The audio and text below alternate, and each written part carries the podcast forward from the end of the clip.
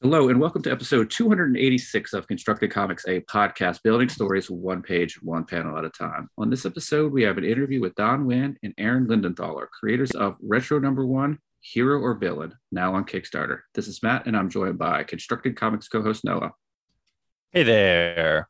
Aaron, thanks so much for joining us on the, the podcast. Let's do as we normally do. We ask for two things we ask for a quick bio and an elevator pitch for the book. Okay. Uh, I'm Aaron. Um, by day, I'm uh, an editor for TV and film, uh, mostly in the reality world, but occasionally on the scripted side of things too. Um, but um, my real passion is just telling stories with words. And I've teamed up with uh, Don Wynn, and we are doing a story called Retro Retro is a drifter who can't remember anything except for this his connection to this terrible crime. And he's not sure how he's involved. He's not even sure if he's the good guy or the bad guy of the crime. And he has this device that's embedded in his arm that enables him to go back in time for short spurts so he just very he uses it to try and figure it all out. The problem is that the more he presses it, the more time he can go back, but the more pain it causes and the more mixed up his memories become. So it's sort of a double-edged sword. And he along the way he finds out that that this crime involved the abduction of a little kid who he learns is his son. And so it's really a father figuring out what he can do to get his son back. That sounds super cool. And Don, um, let's uh, let's do a quick bio uh, for you. You're a returning guest to the podcast. You know, we had you on to talk. Uh, Cthulhu is hard mm-hmm. to spell, but uh, let's uh, let's let's do a bio for you. I'm Don Wynn. I'm a comic book artist, uh, designer.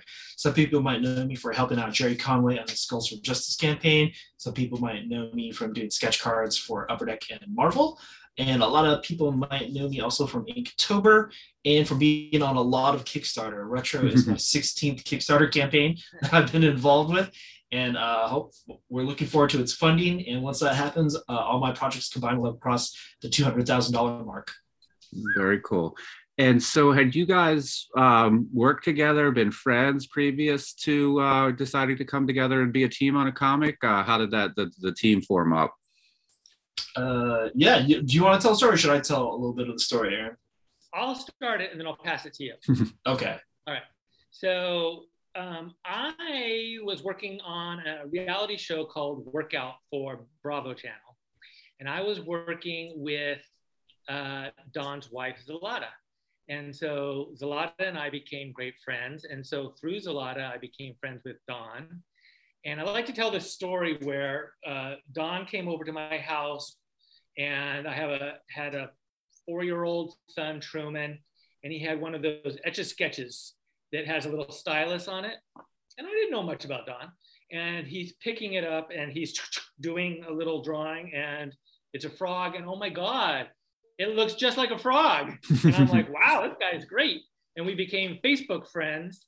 And I started uh, following his daily doodles. Is that what you were calling them, Don, at the time? Yeah. So I ran a, I used to run a sketch blog where I did a drawing every day from my phone uh, just to improve my abilities. And I would post that. So it was a daily sketch blog or a daily doodle sketch blog. Yeah. And they were fantastic. And I loved them. And um, I had come up with this idea for retro, and I had written just a, a scene that several people had told me was good. and so I thought, you know, it'd be cool to uh, do an, what, what we call an animatic, um, which is sort of like sketches put together. And I said to Don, hey, Don, could you, would there be any way that you could use your, you know, daily doodle to sketch out some storyboards for me? And so that's that's basically how it started, right, Don? Yep. Uh, yeah. So I just did real rough storyboards. Um, and, you know, I actually got started uh, doing storyboards and concept art for people from my phone. So yeah, I just did these storyboards for Aaron, and then he loved them, and he asked this really weird question uh, which was if I could finish the storyboards. So usually in storyboards, the most you'll see is fine storyboards, like fine pencil storyboards. But he actually had me uh, ink and color them, and I did it in tone because he was going to animate them. And sure enough, he took them, animated them into a motion comic essentially, uh, and made it into a short film, which got into the longest standing uh, film festival in Los Angeles, which is Dances with Films. Uh, we got in there in 2019, debuted at the famous uh, Hollywood Chinese theaters, and uh, friend Reno Wilson saw it and really lit up and took to it. And we, we actually had a really great crowd response. But uh, Reno was like, "Hey, this is dope. I want to be in this live action." And so, uh, you know, I think that really got your gears going, Aaron. Yeah. Because you also thought of this originally as expanding the animated short into a comic book, but then you decided to do both at the same time. Yeah, so Reno's enthusiasm. Reno is an actor who is most people know from shows like um, Mike and Molly and Good Girls, and he loved the idea of playing retro. It was sort of uh, an opportunity for him to bring out his inner kick-ass, and um, so we ended up shooting a live-action short version of the animated film. And uh, we finished uh, that up with some help of, with a lot of friends and we're currently showing it around to people in hollywood and entering it into um, live action film festivals. And so we're just waiting to hear what happens with, with that. And um, don and i had already always been talking about you know expanding the story. Because when you see it in a very short little period you just get a little glimpse of it. And we have this whole world you know film noir kind of world with back alleys and you know puddles and briefcases and you know and time travel. And so we just really wanted to expand the story and we felt like the comic book was a real opportunity for us to do that. Noah do you, do you have a question for the guys?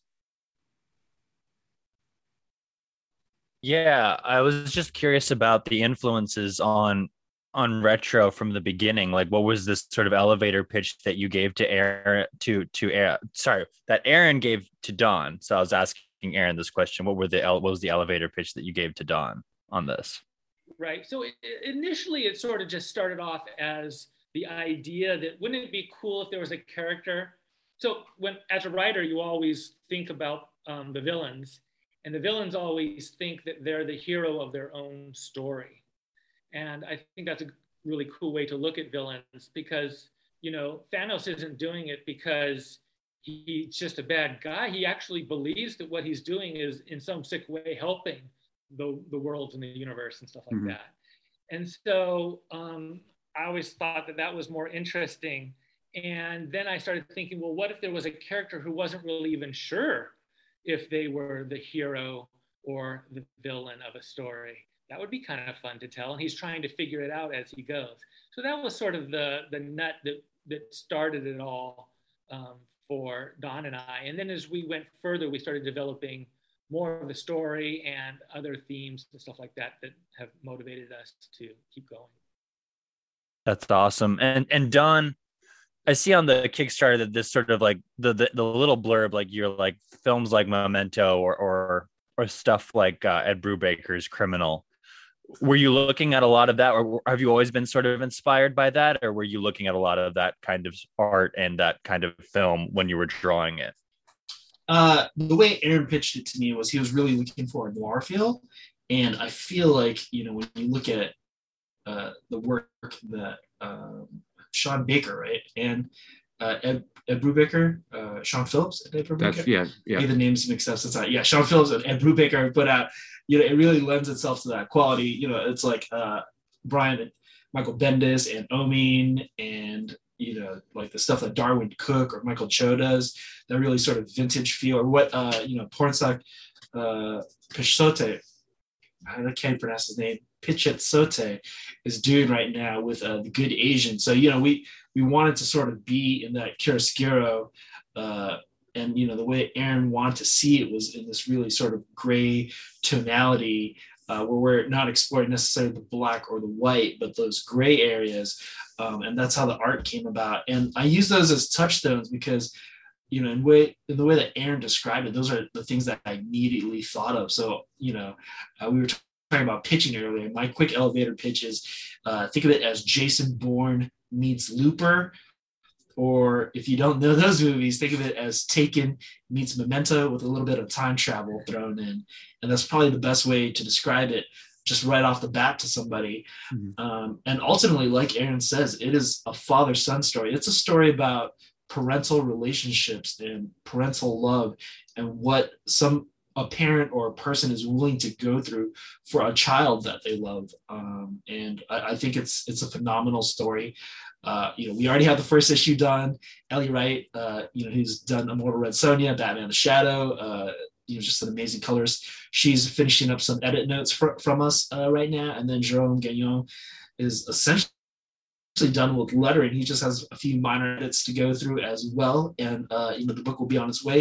And we've already thumbed through issue two because of how Aaron's script is. Um, you know, I essentially sat down uh, and just thumbnailed through it, and we found a really good point break point where we could end the story and set it into the next issue.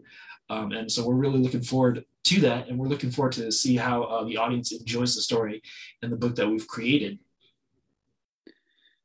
So, Aaron, you have this background in like you know film uh, and television. Uh, were you a lifelong like comics reader? Um, did you have any sort of experience there? Because I'm thinking that like um, you know there's a certain transition you have to take when you you know something is maybe looked at as a screenplay and then you bring it to to to comics form. So, what's your background with comics and were there any sort of hurdles you know maybe thinking of this as you know with your your film and television and transitioning it to comics. Right. I was never actually a die-hard comic book fan as a kid growing up um, unless you count um, elfquest um, that, that, was something that i loved in high school.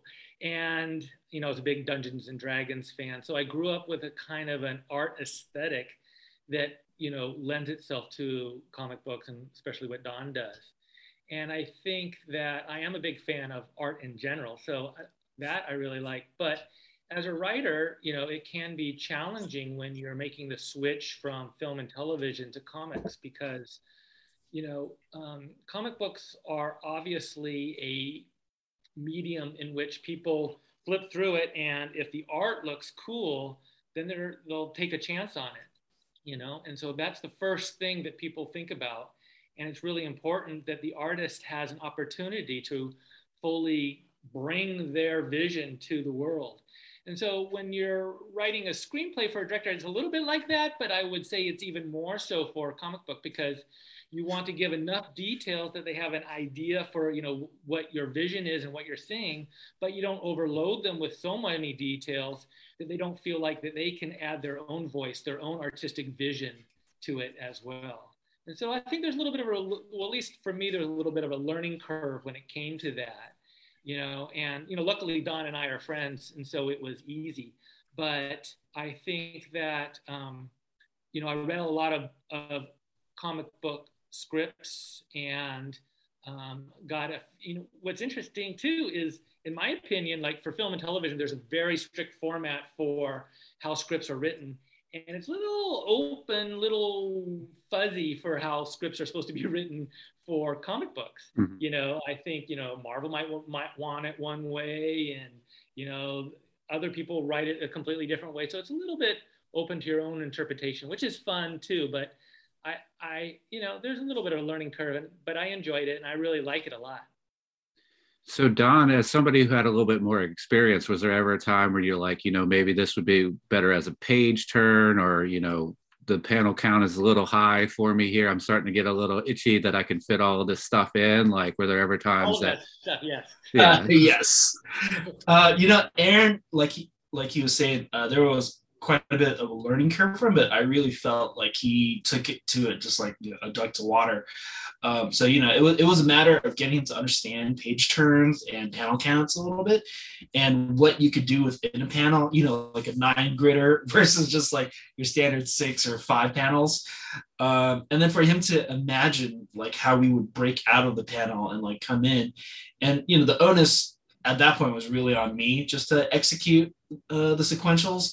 But yeah, just to just to have him know kind of what the possibilities are with working with me, and then you know the way I, I talked to him about it too was for him in the event that I couldn't continue with the book, he also has to think about how he's going to write it uh, for another artist to step in because you know as we all know if you're on a long running series you might not have the same artist uh, for a long period of time. Mm-hmm. and even writers can switch. So things need to be interchangeable and, and, you know for him to continue on to the industry that's a good thing to think about i think.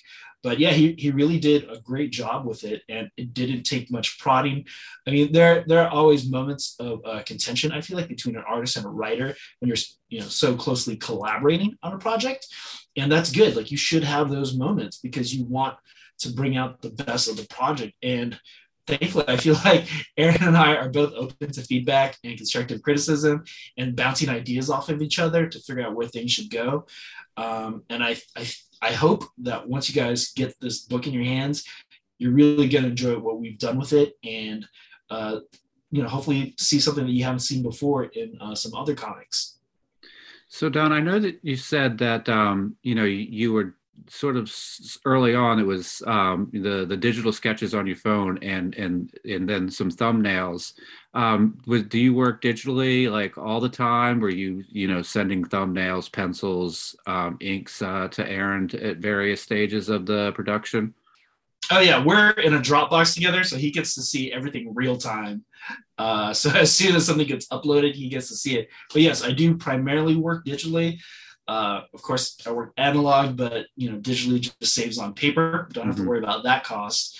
But yeah, I do all my thumbnails from my phone, um, and then we upload that, and you know, we'll go back and forth a little bit about you know whether or not the sequence works, um, and you know whether or not I need to change it. Uh, and I think you know we we are open uh, to that with each other's styles. And then uh, yeah, I would go to finish right after that. And I, I, you know I think we put this book together fairly quickly because uh, you know we had finished the pencils and the inks last year, uh, and then this year primarily it was to put together a pitch package uh, early in the year, and we did ten pages for that.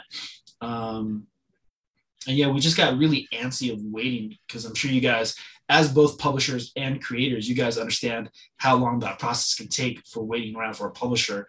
Mm-hmm. And you know, we had a couple bites, but you know, one was off in the UK and I don't even know what the situation was with the other one, but it was just it came down to we didn't want to wait and we really wanted to get it out there because the animated short had already been released. Aaron uh, was working almost finished with the the live action short, and we felt like we wanted to package it all together so that people could see all the pieces and how they fit. And you can only do so much with a with a short film. You know, you got maybe five or ten minutes uh, I think both of ours about five or six minutes. Yeah. Um, and we really wanted to expound and embellish on the story of the world that Aaron's built. And he's added a lot of depth to it um, in an amazing short amount of time.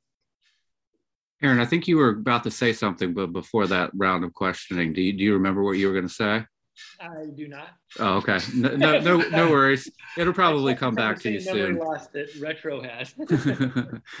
uh, so Noah, um, how about a, a question from from you for the for the guys? Yeah, I'm just I'm just glued to looking at the preview pages on the Kickstarter, Don, and I'm just loving the gray tones and everything on it. So I'm, uh, I I I was curious about like finding a colorist because I'm like, oh man, I'd read a comic that's just this cool gray tone right here. Um, yeah, so our, you know, oops, yeah. Sorry, so no, no, no. I'm just gonna ask you, you know, how much like did you have you worked with this colorist before, or is this something that like you know you had to like go through a couple people to make sure that it fit your art really well? Well, actually, all the pages that you see on the Kickstarter page, uh, I did. Yeah. Um, and then it was a matter of just you know, looking for somebody that I, I could trust. And Ellie always comes highly recommended through friends. She's worked with uh, David Avallone, obviously on Penny Page and Elvira, and then she worked with my buddy Juan Ponce, who uh, recently dropped 33. So, you know, uh, just just based on word of mouth alone, uh, I, I knew we could trust her. And as soon as she started turning in pages, uh, we were like, oh my god, this looks fantastic. Um, so uh, unfortunately for us, you know, Aaron is still in that place, uh, and I'm still in a place where you know we we didn't necessarily pay attention to the script, so there was some stuff there uh, that we had to get addressed from her, and that's about it. Uh, other than that, you know, it's just one of those things. It's always good to work with people you know uh, and people you know that have been referred to by your colleagues, and I'm sure you guys have had that experience with uh, you know letters and colors. It's just you know I, I, think uh, the community is small in a way. We don't necessarily know everybody, but we know enough people where if you need a hand, just reach out, ask for help, and somebody's bound to jump in and uh, you know help out with that. But yeah, she's fantastic. If you guys need colors, let me know. I know a few other fantastic people as well uh, that do just amazing, incredible work. And what do you guys think? Do you guys like the idea of a comic book that has a lot of gray tones to it? Yeah, I do. I liked I, I like the the style of the covers that you guys have, where it's just the monochromatic black and white with the splashes of blue.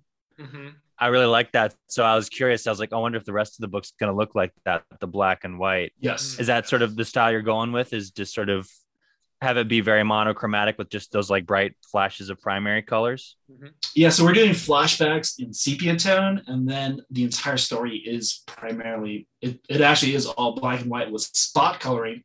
And as you know, spot coloring that makes the book full color. Uh, so, but that's the that's what Aaron had described to me um, in terms of how we did the project originally with the storyboards. He was like, I want it to look like a vintage noir, like give it that feel, but you know, obviously it's uh, a modern tale uh, and modern storytelling. So, you know, if you you're going to get a chance uh, at one of the levels that starts where you'll get a chance to see the original animated short, um, which I really love. And every time I look at it, I, I, can't believe, you know, we got a chance to see it on screen. And then from there, there's going to be a higher tier where you're going to actually join us for a virtual screening and get to see the live action and you'll get to see how that lines up and then how each of the projects is their own compartmentalized thing, how they differ from each other, which I, I think is a very fascinating thing to see as well. Because when it comes to comic book uh, properties, I actually like when properties diverge and take on a life of their own. So I like I like it when you know a Spider-Man movie isn't exactly like the comics, but you know carries carries that that ideal and that essence of the original property and builds upon it, um, hopefully bringing something better to it. Um, and that's not to argue one way or the other which one is better and which one isn't, but you know I, I like to see that nuance in the different projects. And I believe the audience here, uh, once you back and support at the various levels, will get to see that. That's so cool. Yeah, I, I agree completely with that. And I was going to ask actually off of that, mm-hmm. you know, you've had a short film, you've had a live action film, and I was wondering with Reno being involved in this, uh, I don't know how close your relationship is with him, Don, but are you able to call him up and be like, "Hey, I need this angle right here," you know, like for for photo reference or anything? Are you are you are you like looking through either his IMDb or just Google Photos, or are you able to like call and be like, "Hey, I need this, I need this uh, low angle shot of you right now. If you could send it over my way." Actually, uh, it goes the opposite way. Yeah. That Don sends us angles and we shoot it based on what Don. Oh wow! so lots of times, like for yeah you know and i've learned a lot from every time you do a story you and you work through it you get better and better at it. And so having written the original scene which then became the animated version which then became the live action which then became the the comic book. And in the comic book version this is like a small thing but one of the things that, that i realized from don in the live action, he has uh, the main character has this metal briefcase, and you don't really know what's in there, and he doesn't really go into it. And at, you know, in the in the opening fight sequence, it gets knocked out of his hands and tumbles behind him.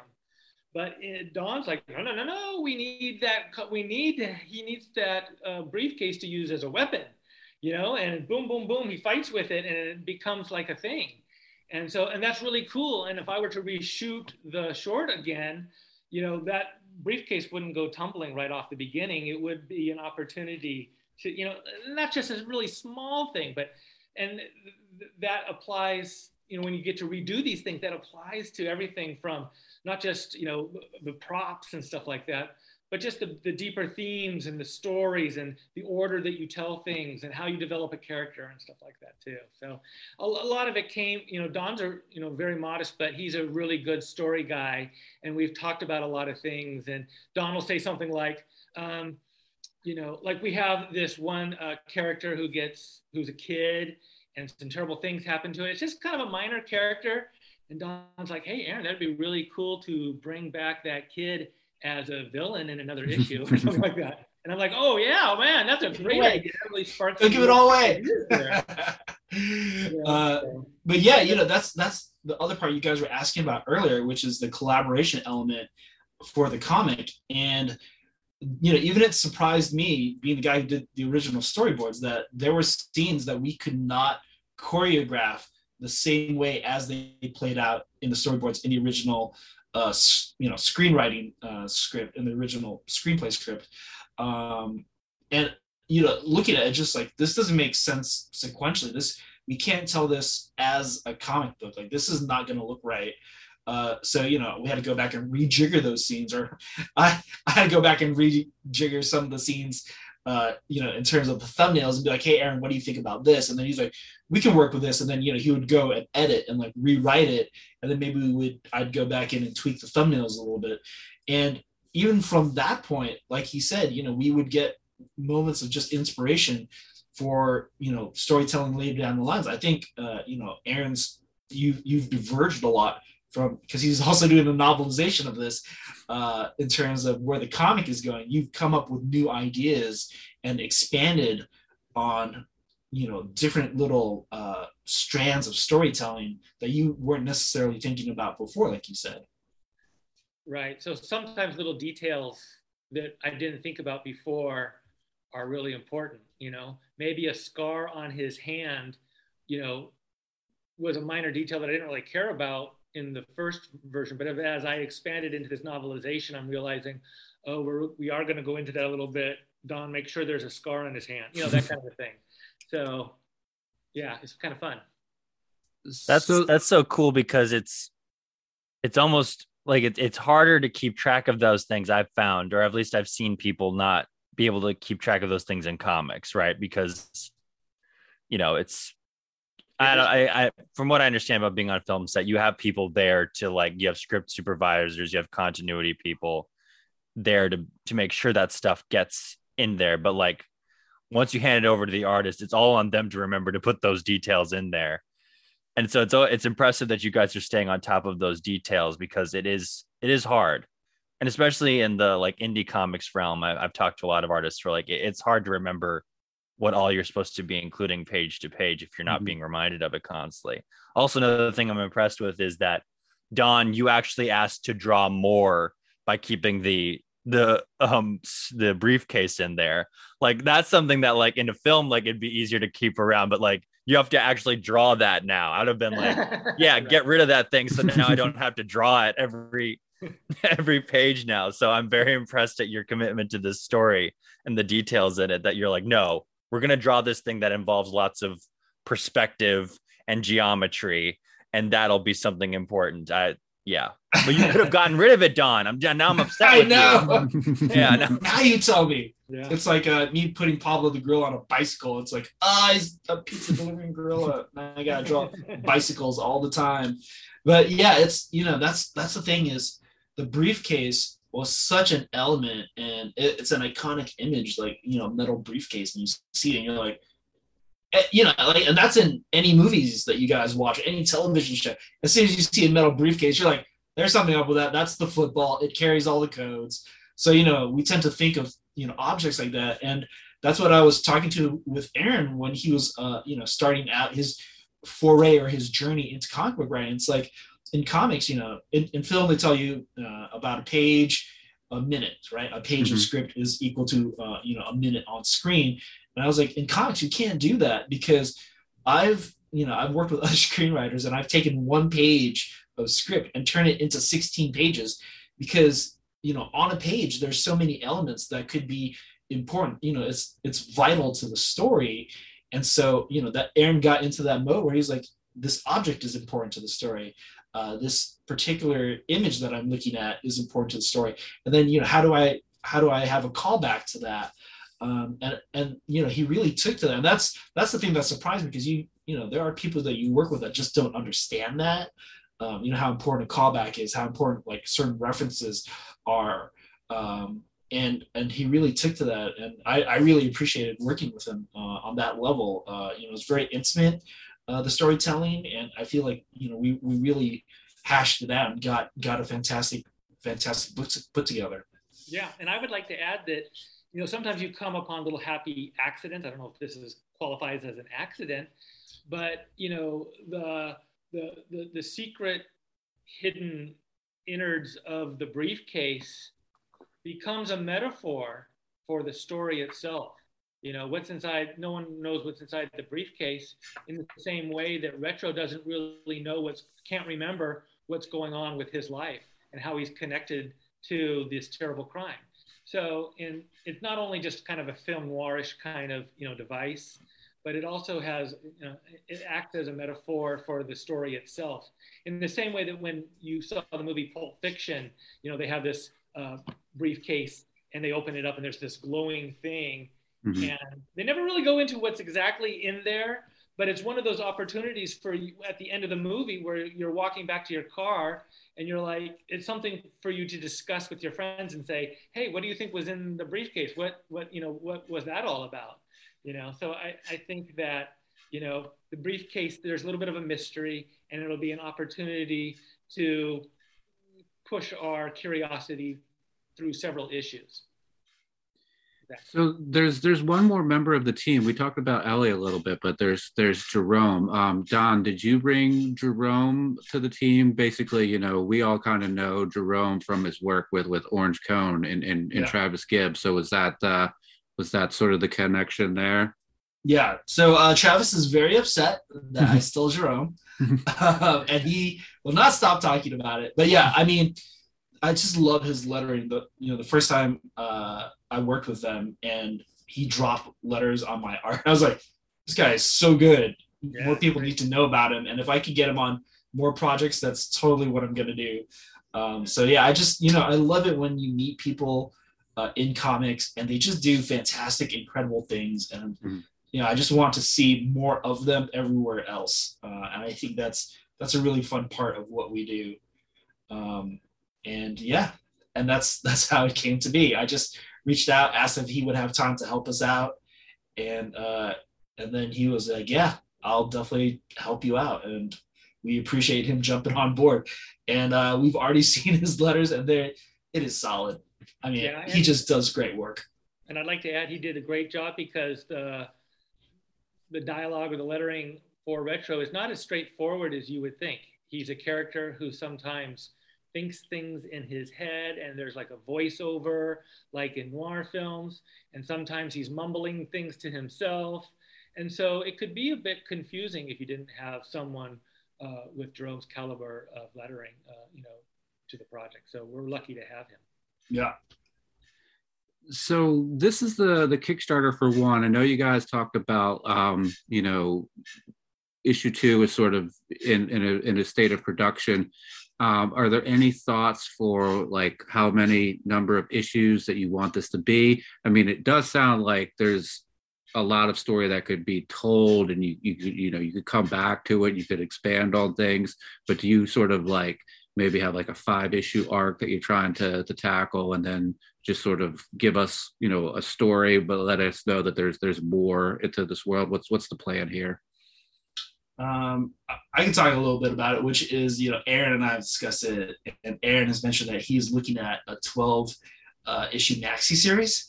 Mm-hmm. Um, but in that, obviously, we're gonna have to break that into arcs because you never know where something is gonna go, how it's gonna end up. Um, so that's that's the overall picture. The overall dream is to get to that 12 issues story um, and finale. But I think Aaron, in his mind, what are you looking at in terms of like the first arc? Yeah. So like for me, you know, I sort of see it as three big arcs, you know, four issue arcs kind mm-hmm. of in my head. Um, that's the hope anyway. And um, the first arc is basically you know, with time travel, it's kind of interesting. So, Retro, it's the story of Retro figuring out the riddle to his life, understanding his connection to this kid, tracking down the kid, finding who's holding him, you know, who are the bad guys involved with all of this. There's a detective who's trying to solve all these uh, child abduction cases, and Retro is the prime suspect. A lot of that gets resolved, but maybe in, you know, as like a lot of noir stories, it doesn't go the way we would hope it to.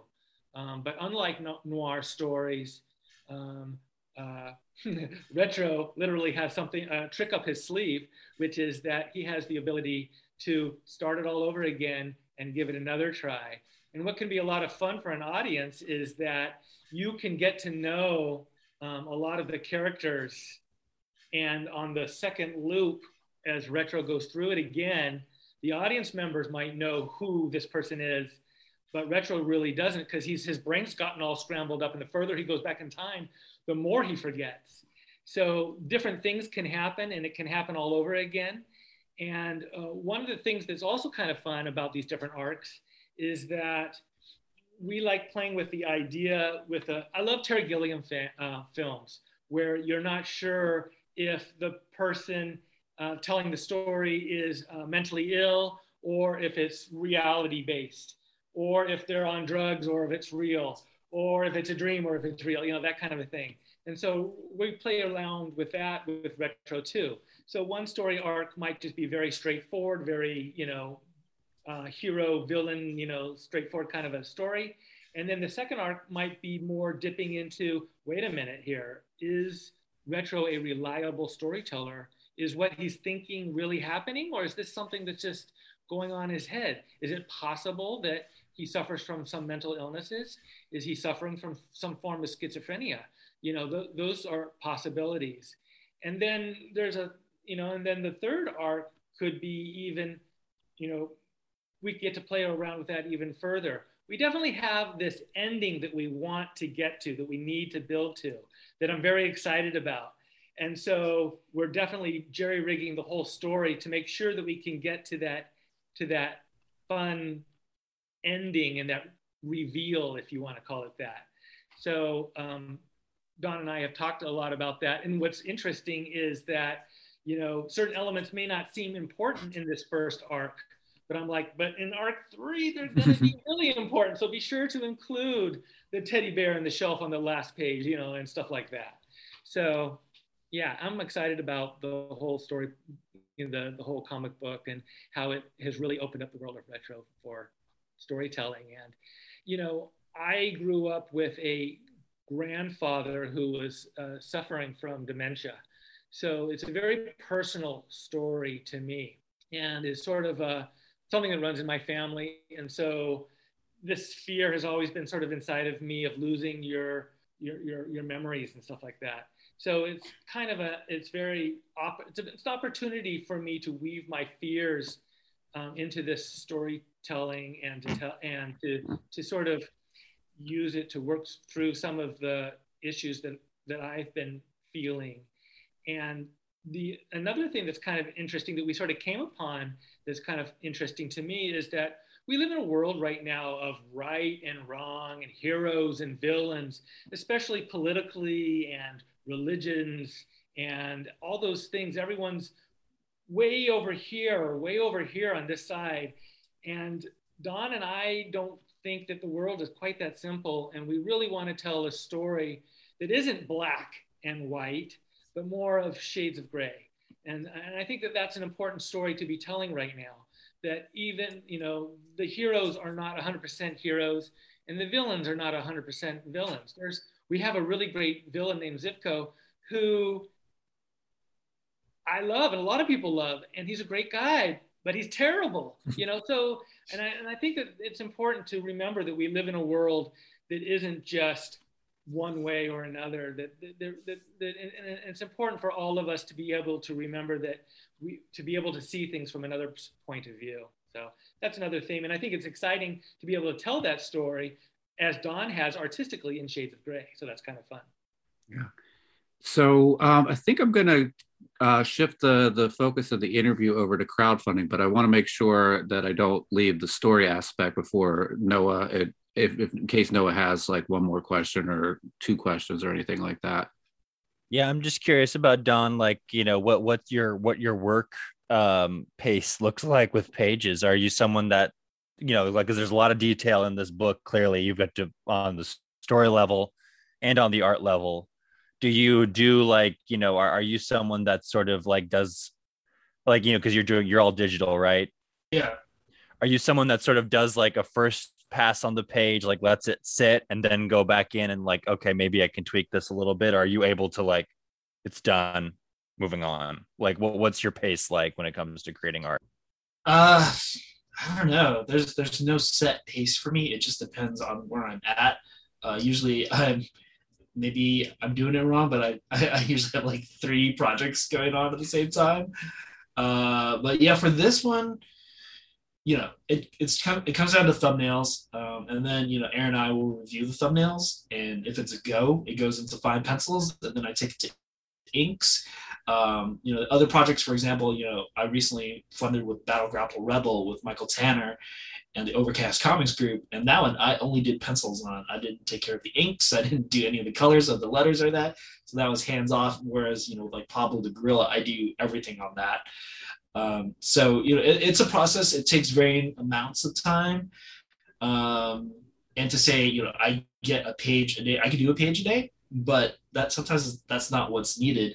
And I'm open, you know, to edits and to criticism and to critique and to go back and change until we get it right. And I feel like you know we've gotten a lot of it right here uh, for the right now. And I really hope people will take to it and enjoy what we've done. Cool. So, um, Don, you're a you know a veteran of Kickstarters at you know various levels. You know, part of a book. You know, penciler on a book.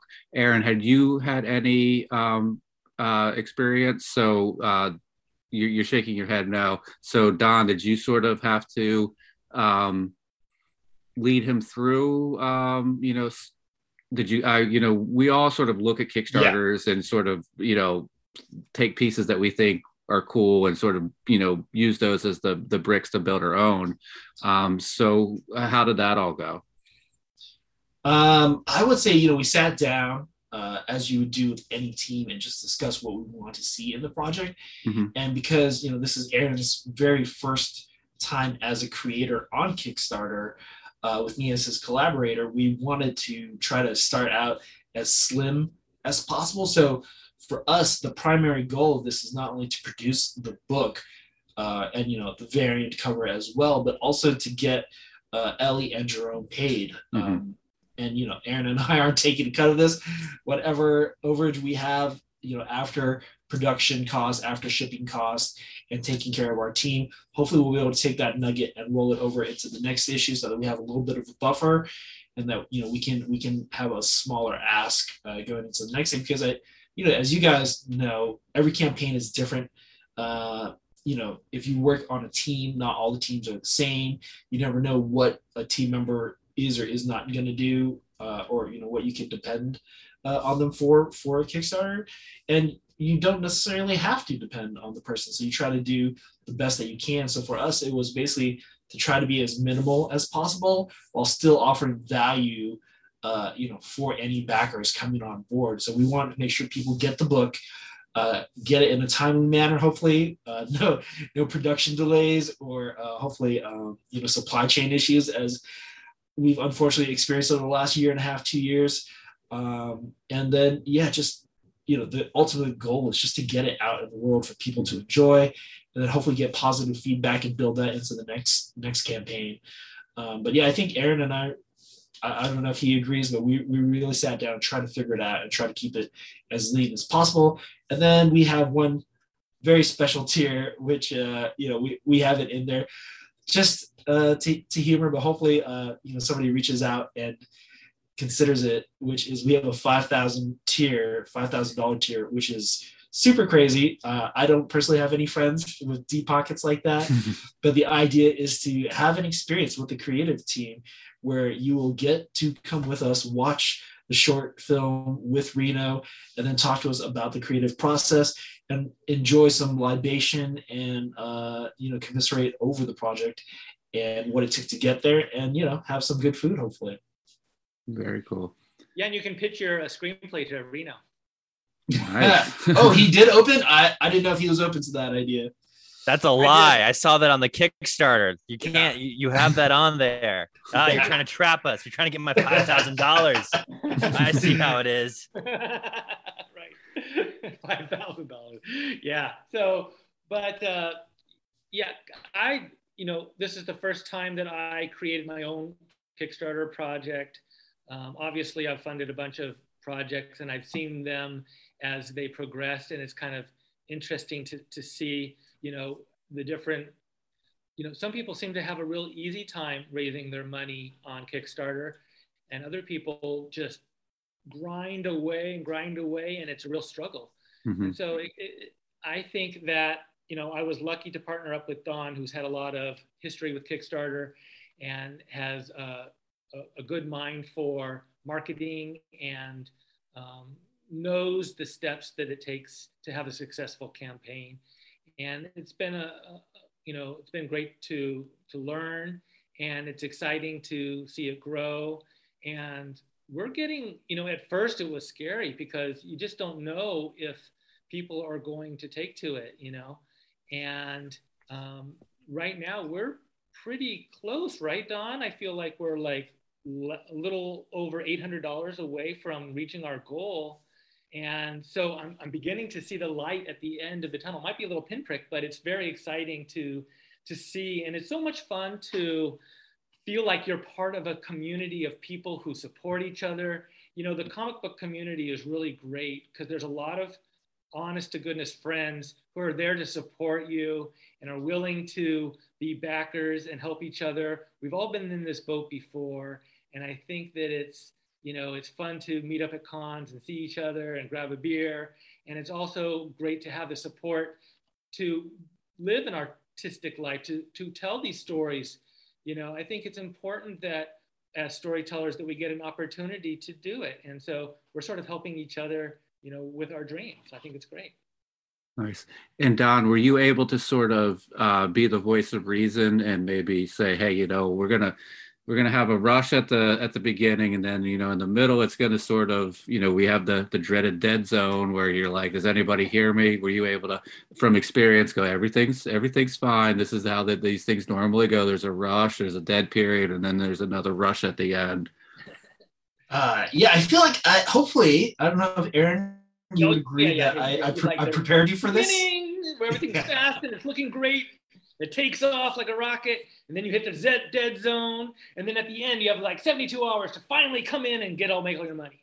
Yeah. yeah. So Aaron, Aaron's obviously heard my my pitch speech, and if anybody out there listening to this, if you get a chance, uh, and I happen to be on a, a crowdfunding panel, or you know, if you see me post about crowdfunding panels, uh, with any of my friends, such as Matt and Noah here, uh, you know, or for example, uh, you know, David Pepose or David Avallone or, you know, David Schrader. There's a lot of Davids, uh, you know, Christy Shin. There's a ton of us that are doing this. We are part of a fantastic community and we appreciate, you know, all the help and the advice that we've gotten. And I couldn't do it without, you know, people like you guys who have, you know, been there to give advice, uh, to, to dole out your sagacity, your wisdom, your knowledge um, but yeah, it, you know, it's one of those things where if you do it enough, if you've been part of enough projects, you get to see some of the patterns of behavior. And the only thing you can do, because you never know, it's not guaranteed. You know, they what do they say about 40% of Kickstarters fail?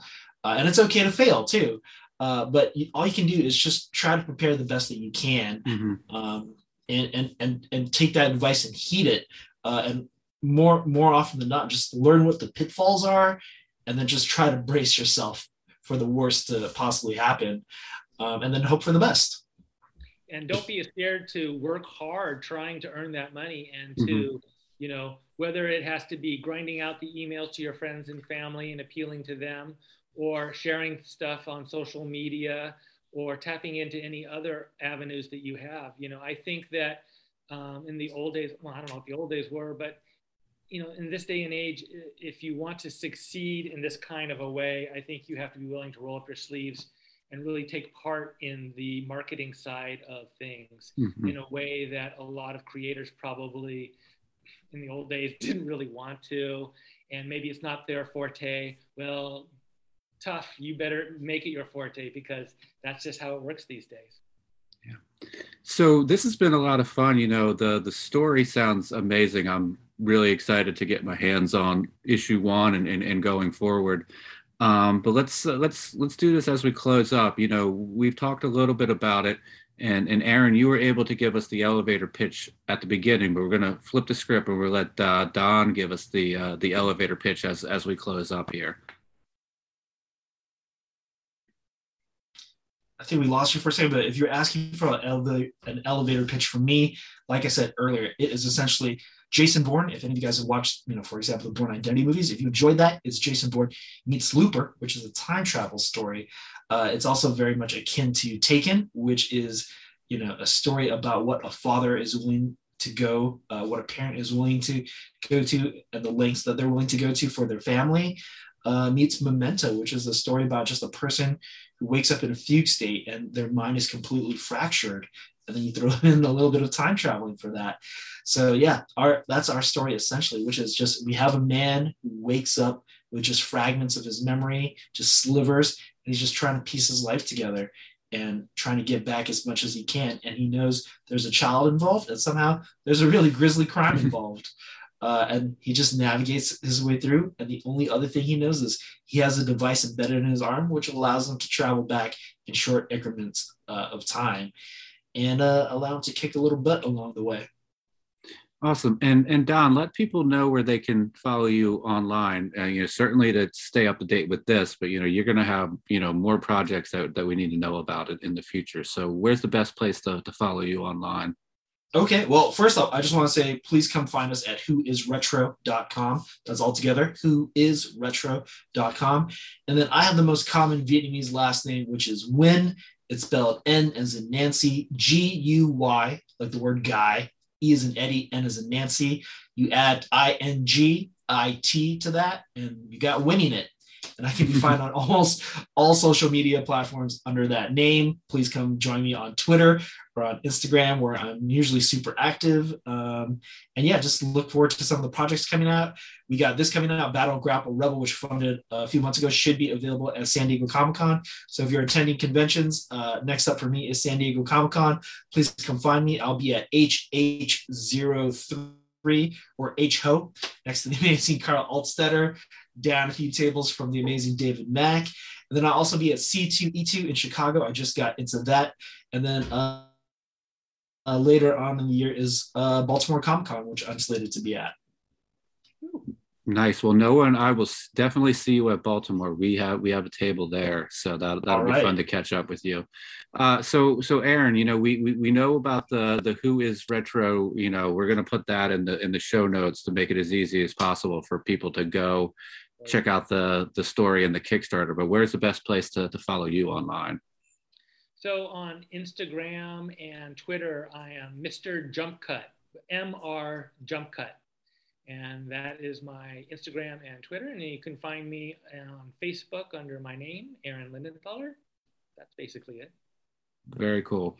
Well, links, you know, as I said, links to the to the Kickstarter, most importantly, are going to be there. Links to the social media will be there. But uh, guys, let's pencil in you guys coming back and talking to us about a, an issue two, and you know, in a couple of months here, because this story just sounds really, really amazing. And you know, when you do the the elevator pitch, and you keep combining all those movies that I like. It it gets me, uh, you know, super excited for for the book. Yes, glad to hear it. And thank you so much for having us on. You guys always put together a fantastic show. We really appreciate the time. Yeah, thank you so much for just giving us the opportunity to tell our story to the audience and to you guys and to go into it in a way that is kind of fun. I, I love those, you know, behind the scene uh, documentaries that you see in movies and stuff like that. Mhm. So this is kind of like a, you know, a director's commentary, you know, with Don the artist and me the writer. So this has been a lot of fun. So thank you for giving us the opportunity. Thank you. Um, so, for anybody listening, if you could give us a rating and review on the podcasting service you you use, would really appreciate it. There's also going to be a Kickstarter link for Superior Sam. Everybody needs a home. Uh, that's a book that Noah and I are part of. Uh, I'm part of it as the co-publisher, and Noah is part of it as the letterer of the book. So there's going to be a uh, podcast link there. If you want to follow the podcast, we're on social media, and that is at uh, Twitter is at Construct Compod, Instagram is Constructing Comics Pod, and Facebook is Constructing Comics. Just like to thank everybody for listening. Please be safe, be nice to each other, and go out there and make some comics. Thank you.